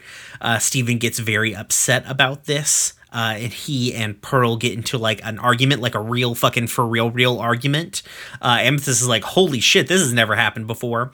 Uh, Steven is yelling, uh, starts yelling at Pearl, and Garnet steps in. He's like, she's, or she's like, hey, cool down to him.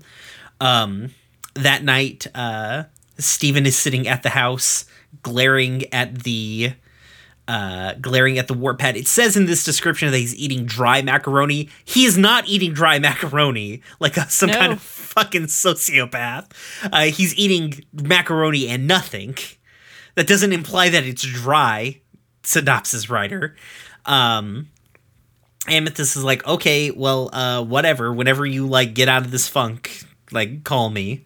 And Steven's finally is like, what am I doing? This is bullshit. I'm just, I'm I'm done with this. I'm done with this. I'm getting over this. And then immediately a weird green orb crashes through the ceiling. And Steven has a little bit of a mental breakdown. uh, I can't imagine why. I know, right? Um, he starts uh, kind of wrestling with this orb, calling for Amethyst. Um In the fight with the orb, they crack the warp pad, but the orb heals the warp pad. And Steven's like, huh, weird. And uh, it goes to warp away, and Steven jumps on it and warps away with it. Uh, while in warp, a whole bunch of other green orbs appear, uh, and they push Steven fully out of the warp tunnel. Uh, he's in space uh, as he is um, dying slowly in space. Uh, he's, he laments to himself that, like, he finally figured it out, but now he's gonna die a sad, lonely, sad sack. Uh, uh, about that time, a warp tunnel appears behind him, and he's scooped up by Garnet into a warp tunnel. Uh, Garnet apologizes for not believing him. Uh, they head to the Galaxy Warp, where all of the little, uh, little, ro- they're, they're flask robinoids, or their actual name, the little green balls. Um, they mm-hmm. heal the central warp. Uh, and somebody warps in. It's Peridot. This is our first introduction to fucking Peridot. Um, they're trying to ascertain, like, what's Peridot's deal. Uh, Steven, for a moment, thinks that the uh, the Robonoids are her babies, and then Peridot fucking just crushes one. Uh, Peridot is uh, doing a log, but then discovers the Crying Breakfast Friends sticker. Uh, she is afraid that the place has been compromised, so she fucking uh, scuttles all of her robonoids and then warps back. Um, Pearl has a full fucking freak out, as does Amethyst, and also so does Garnet, but Garnet just channels all of her feelings into violence. Um, and she's like, we're not going, like, they're not coming fucking back. Fuck this shit. And she, like, crushes the, um, crushes the Galaxy Warp. Uh, everybody is very scared. Star wipe the end. Except it's a cut to black, isn't it? Yeah, I just say that at the end of every synopsis. That's fair. It's my thing. I don't yeah. know how to end a synopsis without it. My first note is Aw, Amethyst and Pearl getting along. I know, that was mine. Right, my my initial one uh, as well. It's like it's nice to see this ev- this evolution. Like I like time progresses in Steven Universe, and I know that's like a weird fucking thing to say, but like it's interesting to see as th- like things and characters and people evolve. I wonder how in danger Steven must have been. Uh, who knows? He probably just curled up on the ground, uh, dying. Yeah. Like me every fucking spring. Yeah, I do. I do like seeing Steven be just generally allergic to flowers. Like it's not like an earth-shattering allergy that can be used against him in a deadly fashion necessarily. It's just something that's very mundane, but it's also nice to see this very mundane thing just kind of laying him low a little bit. Mm-hmm. Like Steven is... Because I don't think we ever see Steven, like, sick. Mm-hmm. This actually becomes a plot point in Steven Universe future. But he does apparently have allergies, which is fair. You know, that's not the same yeah. thing. Uh, but it's, um, yeah, I like how that. I did not know the name of the, the, that, the inside of your elbow until Pearl said it, frankly. Yeah, and I don't remember it. It has left my mind, yep. But yeah. Yeah, good job, Pearl, knowing that, but not the word elbow for some reason. Yeah. um. Uh, the art, holy shit, the art. like the yes. like the fucking warp complex or whatever. So good. I took a screenshot of it. I might make it my computer's wallpaper.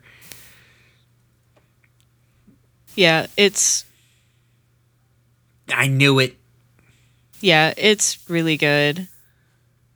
Um, Uh-oh. What I want to know SpaghettiOs.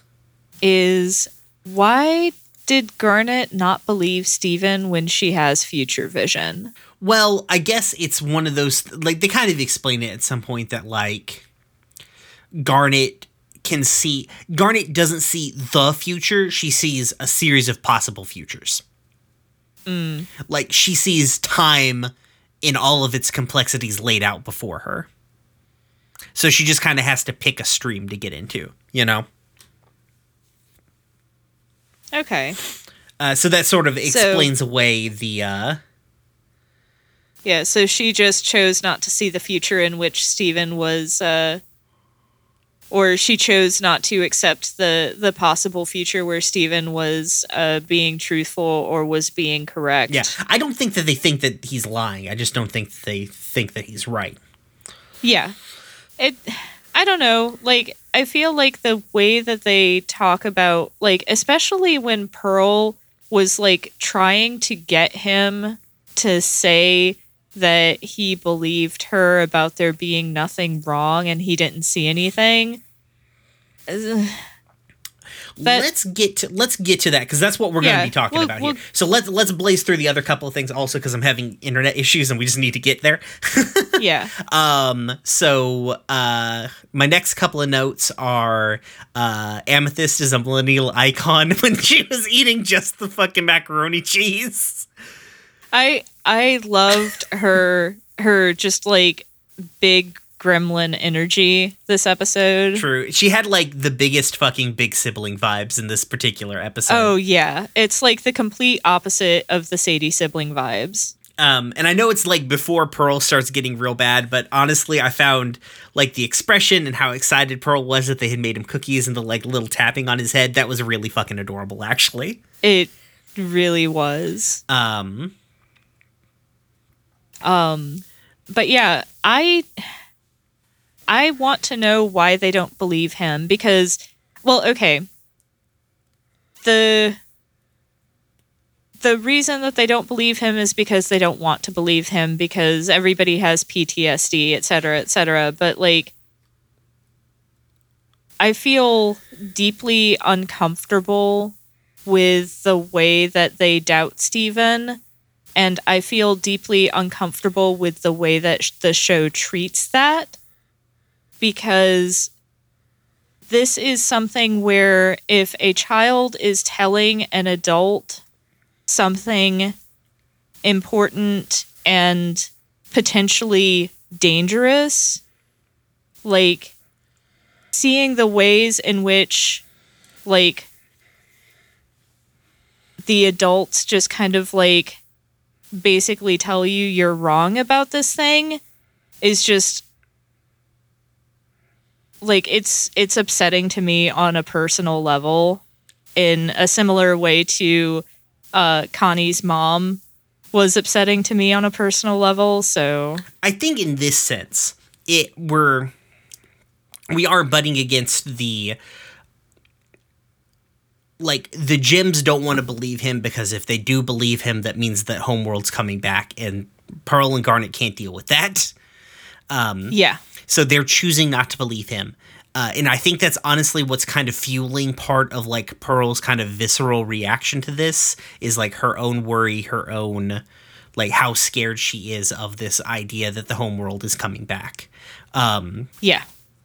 And it doesn't excuse the what Pearl does, but I think it gives context to it, because, like, that's a real, like, I, for Pearl and for Garnet specifically, like, that's a real fucked up thing to, like, have to, like, all of a sudden be contending with all of, over again, you know?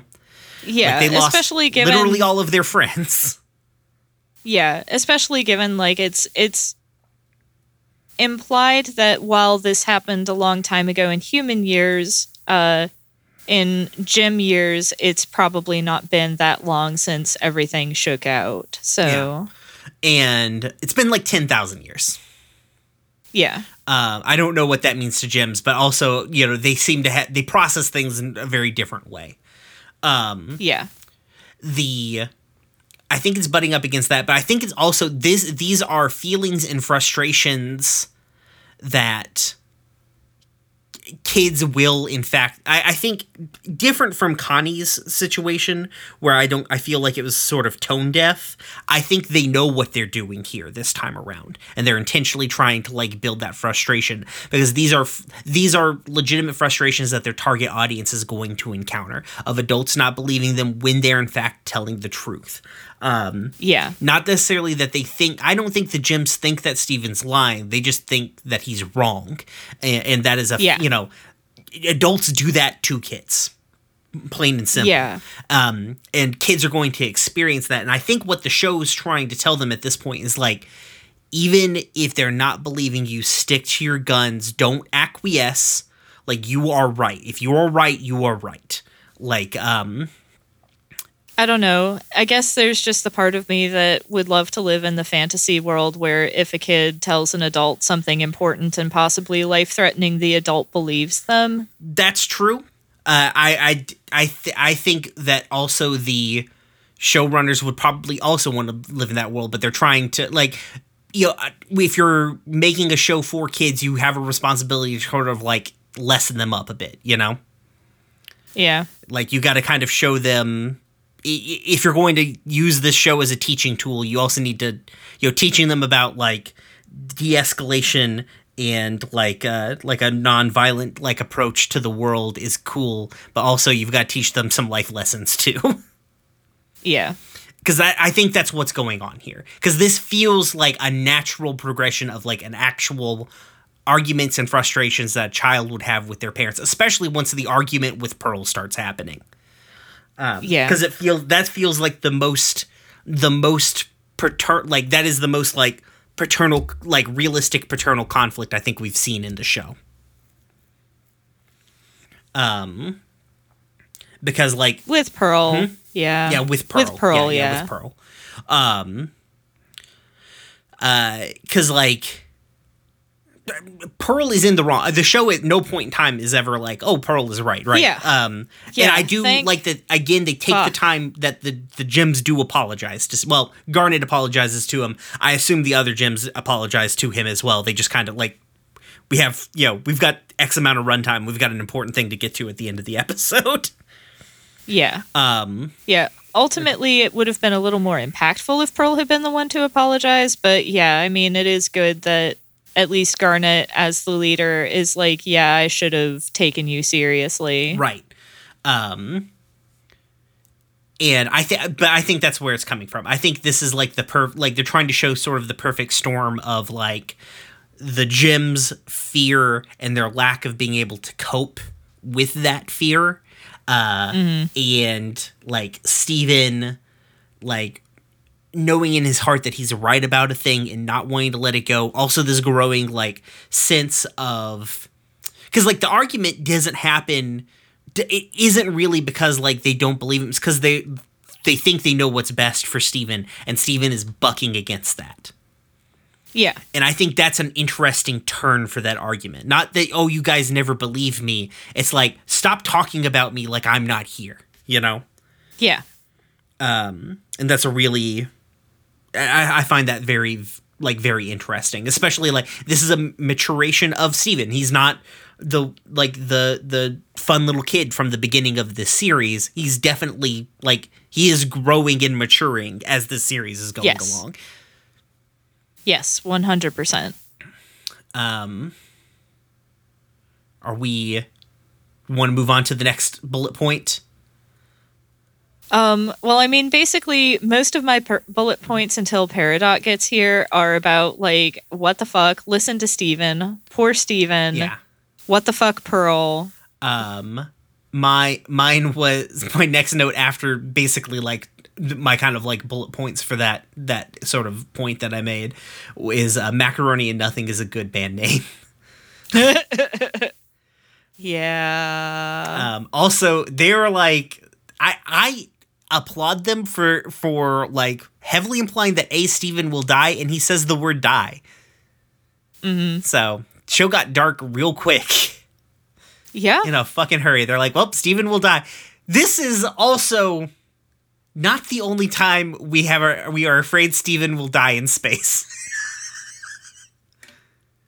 Oh, boy. Yeah. Okay. It's actually worse Fun. next time, so get ready for that. Well, this is this is our second time that we're afraid Steven will die in space. He's not been to sp- Oh, right, right. No, I'll die alone in space. Let me uh caveat oh, that. Oh, yeah, okay. Right. Like, okay. Um the I so how do you feel about Peridot showing up? Um I am very interested in Peridot. I know that like she's a gremlin. Uh And uh, weird, a different gremlin than Amethyst. Weird that she, like, I love the, the introduction, how Peridot begins and how Peridot ends are so radically different from one another. Yeah. Um, because you've probably seen images of, Peridot, like, late-game Peridot. Yes, yes, I have. And she shows up legitimately pretty scary. Yes. Um, I really enjoyed the touch of, like, her crushing the uh, the little robo-dude. The, the flask. Seems like all the her babies crush. Well, I mean, to be fair, Greg did crush one of Steven's babies, so you know it's fine. This is perfectly this is normal what you do human to babies. Behavior, right? Yeah, I actually this is wrote how my you notes babies. Exactly like babies.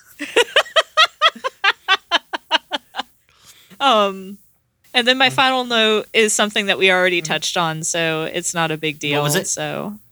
Oh boy, P T S D central up in here. It's true. I like that, like, Pearl just immediately has, like, a breakdown. Like, oh, Homeworld... Well, I mean, Pearl and Garnet are both having breakdowns. They just process their yeah, their breakdown Pearl, differently. Pearl is having an, a legitimate panic yeah. attack. I mean, also Amethyst is, too, because it's complete unknown, but, like, it's something she's only ever heard about, how fucking horrible this thing is, you know? Yeah. Um...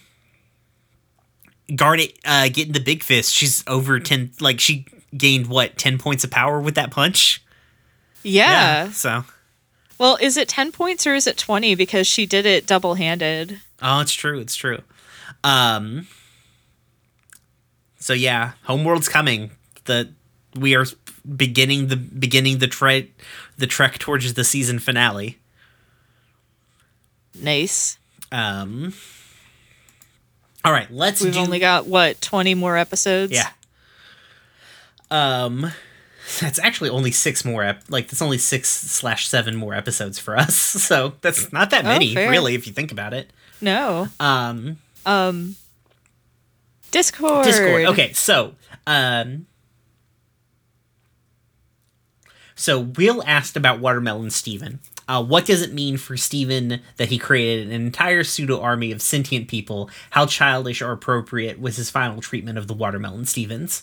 Um, we will find out. I will say right now, uh, we will find out what it means that Steven created this sort of race of people on the Earth. Um, put a pin yeah. in that. We'll come back to it next season, I believe. ninety percent sure it's next season. We're we're going to come back to it. Um, I feel like the reaction was as appropriate a reaction as they could put in a show aimed at its target demographic without, like, actually coming to terms with what just happened. Right, right. Like, this is a show that is not going to devote an episode to the ethics of creating life, yeah. you know? That's not really what this show is about. But they're going to use that... They're going to use that as, like, a, a tool to tell a bigger story, which is what Steven Universe uses its setting to do, period. It, it's not mm-hmm. a show about sci-fi stuff. It's a, just a show with sci-fi elements that's about, you know, these big emotional yeah. things. Yeah. Um, how childish or appropriate or appropriate is Steven's final treatment of the watermelons? Actually, don't, like, for Steven, in context, I feel like it's very mature, right? Mm-hmm. Like, this is also, like we said, kind of core to Steven. Like, Steven, fundamentally, we have seen him over and over again. Steven does not think violence is the answer to a problem. Mm-hmm. I mean, in this, Steven tries to, to get every talk everybody down. Steven wasn't going to make that move. Water Baby Melon made a sacrifice play. uh, pour one out again. Sorry, I'm sad about Baby Melon all over again. It's Baby Melon is sad. It's very sad. Um, but I think Steven reacted intre- like Steve, like I honestly, I think the comment at the end, like Steven, like, I'm not king. Like that's, I get that also sets up Steven. Steven doesn't want, Steven wants what's best for the people around him. He doesn't want to like be over those people, you know, Steven doesn't want to be yeah. the leader of the team, but he is the leader of the team. You know what I mean? Yeah. Uh,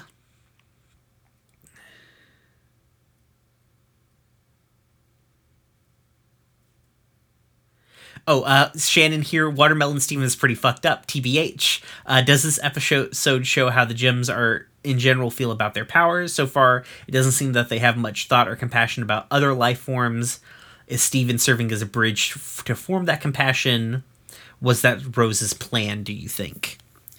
Um, yeah, I think we touched on some of that, yeah. with it, and as far as, like, how the gems feel about their powers, but... Um, I definitely do feel like Steven is serving as a bridge to form that compassion because we demonstrably see the gems doing things like, you know, having picnics with members of the community that they wouldn't have done so previously if it weren't for Steven. Right. They agree to go meet uh, Connie's parents because of Steven. And I don't know... if they're at all in a position right now where they would choose to do things for the community of their own accord. But I can see them potentially setting up for that. Yeah, I think eventually we're going to we get there. I don't think it's Rose's plan, though. I think Rose legitimately just wanted to kind of like just bring we're going to find out, especially with like further about like Rose's motivations and the way she feels about Earth. I don't think she I don't think she intended for Steven to have a grand destiny, but unfortunately one was he ended up with one, you know? Mm-hmm. Um, and it's her kind of her fault that he did end up with one, but I don't I don't feel like it was her intention. Uh, but you know, we'll re-examine that as we go along. Um, mm-hmm. uh, Shannon asked if Rose uh, tell, told Greg uh, that she would cease to be. I everybody knew that Rose would, because uh, we also we're gonna see later like a little bit of a flashback. Pearl was very upset about like we see a moment like right after Rose sort of tells Pearl that she's not going to like you know she will cease to be like, and Pearl's very upset about it. So. Mm-hmm. Um, also, now yeah. is this something that they knew? And I mean, do we find out if this is something that Rose knew before getting pregnant, or is this something that she discovered after she and Greg already decided to have a baby? I don't remember, but I think she knew before getting pregnant. Okay, because we that, never go uh, into the logistics into... of it, to be perfectly honest.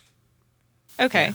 The the reason I ask is because of uh, Shannon's other thing, which uh, has a content warning for uh, suicide mm-hmm. about uh, whether um, or sorry, let me, um, you know, because of the fact that Rose chose to die and the trauma that inflicted on her loved ones is pretty astonishing, yet kind of soft-pedaled because it's a kid's show. Do you think that casts her video to Steven in a different light? Um, and I mean, like, if she did know before that she got pregnant, yeah, it's kind of fucked up all around.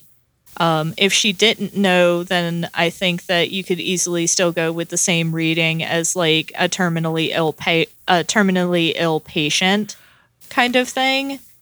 But yeah, I, it's... to be perfectly honest, I don't know, and I don't think that we ever get into it in the show. Like, if she knew before she got pregnant or not. Mm-hmm. Um, I don't know. She was very gung-ho about having Steven, though. Like, she was very dead set on having Steven, so.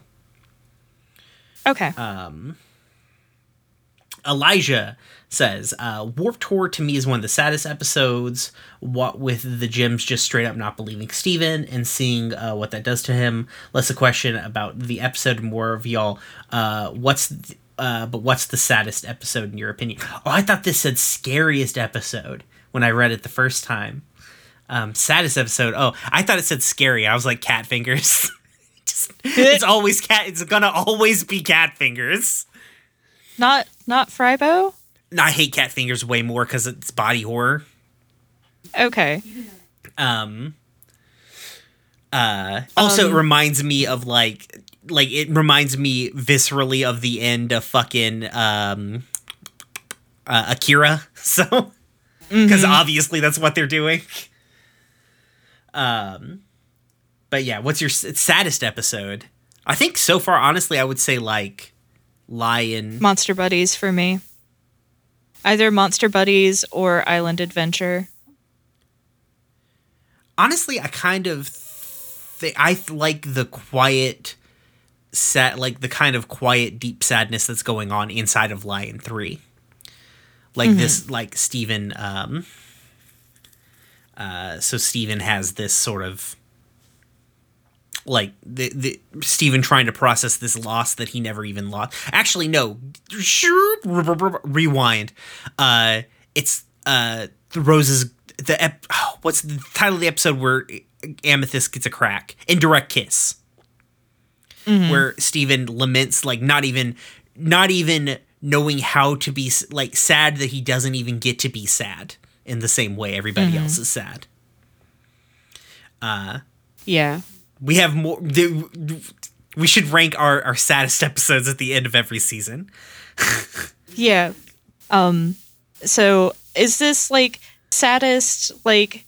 objectively or like made you feel the saddest? I'm gonna say made because, you feel like, the saddest because like you know. yeah saddest objectively, yes, Lion three, but made me feel the saddest definitely Monster Buddies.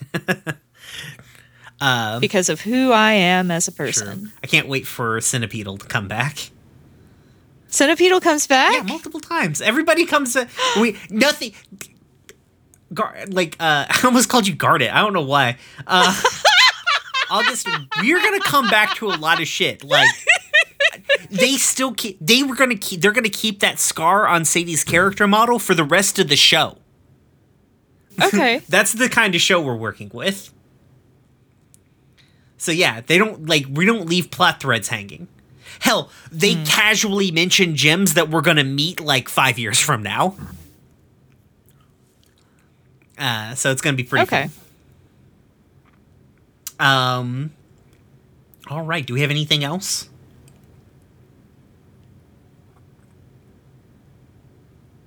Um, I don't think so. Okay. Well, let's go ahead and take it to the close. When you're listening to this episode, uh, this weekend on our Twitch, uh, Standing Stones Prod, Uh, on Twitch. I'll actually, I'll try and get a link on, in the episode description for this episode for it. We're going to be raising money for Fight Fair. Um, it's a Fair, fair fight. fight. Sorry, I always get it backwards. I'm sorry. Um, Fair Fight uh, is an, a direct action organization in, um, are they a direct action organization? Um, they're a grassroots organization mm-hmm. um, that does a lot of different things. They were founded in Georgia by Stacey Abrams, the person who should have been Georgia's governor. Mm-hmm. Um, and it promotes a lot of things like helping people register to vote, helping get voters to physical polling locations, working to fight uh laws that disenfranchise voters, working to fight actions that disenfranchise they voters. Do, they do a lot of work uh, against voter suppression in its many forms. Yes. Um, and yes. as you might be aware, uh, there is a uh, fucking runoff election in Georgia. And I don't, like, obviously, we're, like, uh, the people who, I mean, if you listen to the last episode, you know who the people August and I are deep down. Um, but, like, I don't try and get, like, real hardcore about uh, politics on here because that's not really the show. But, like, yes, we voted uh, an a, an awful fascistic piece of garbage out of the out, out of the White House. And normally, I would not put much faith in electoral politics. I have as much gripes about the Democratic Party.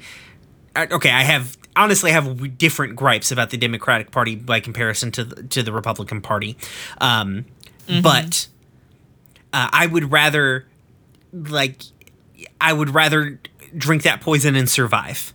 Um, and if we don't flip the Senate, uh, we will not be able to even begin to apply pressure to the Democratic Party to make a material change. Without them being able to make the any kind of changes, we cannot pressure them to do fuck or all. And it is imperative that this ele- that the Senate gets flipped for anything to happen in the next two two to four years.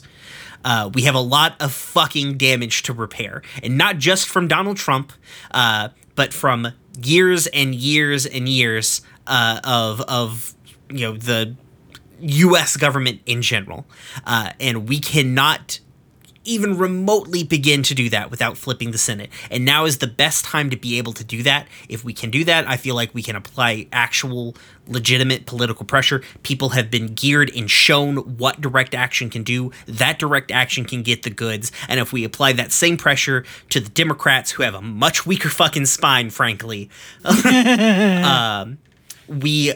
we can yeah. actually maybe get something done in this country. So please come join our stream. Uh, we're going to play some great games. We've got some great guests. We've got Jeff Stormer, uh, Katie from Off the Table. If you've seen our other shows, we've or our other live streams, we've got Brandon, we've got Riley, Re- or not Rethal, Riley Hopkins at Rev Rye Bread, Rev like Reverend Rye like.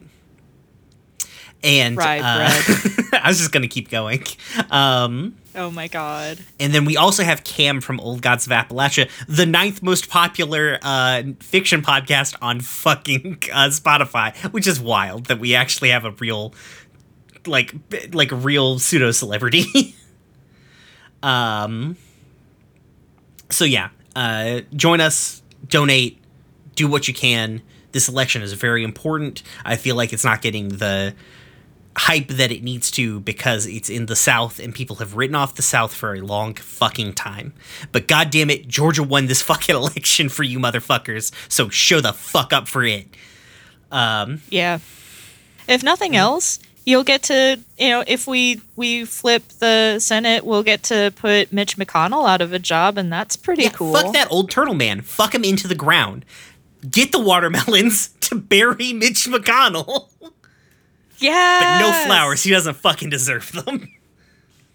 Correct. Um, so yeah, hit us up. Uh, so th- the link will be in the description below for that. Uh, also look at the Twitter. It's at uh, Stones underscore Standing uh, for the Podcasting Guild. Um, check out you know the room where it happened. At this point, you know what our other fucking shows are. I feel like. Mm-hmm. Um, find me on Twitter. I'm at RoomwarePod. August. Uh, I'm on Twitter at HarpyDora. Um, listen to Equestria Gaze. Do it. Um, they do a you. good job over yeah. there. Also, listen to Escafil Files. Uh, I yeah. D- I, don't tell Danielle. Danielle, stop listening. I'm not listening to Escafil Files, not because I don't want to listen to our friend's show, but because I am willfully divorced, trying to divorce myself from knowledge of Animorphs, so it, it doesn't affect Same. me. And I feel bad because I really want to listen to the show. Yeah, same. I I want to continue to go into this blindly. Yeah, I feel like it's the best way from a creative standpoint because we have enough people with knowledge of Animorphs and enough people without knowledge that I feel like we won't get lured into trying to recreate canon. Or metagaming. Yes, exactly. Um, the only like, meta-knowledge I, I have all... is derived ex- explicitly from weird Google image searches I've done. Yeah. Um. So, uh... next week, we are going to be uh, watching episodes thirty-seven, thirty-eight, and thirty-nine. Alone Together. Stevani is finally here, y'all. Um, the Test, which actually might uh, replace your saddest episode, frankly. The Test is a fucking tearjerker. Uh, and then Future Vision, where we actually get to learn about Garnet's Future Vision in canon, the thing that we've been talking about. That is, imp- I feel like it's heavily implied in canon that Garnet can see the future. Yeah. Um, so, uh, until next time, is it my turn this time? I think it's your okay. turn this time. Until next time, be like Cookie Cat and leave your family behind. Peace. Peace.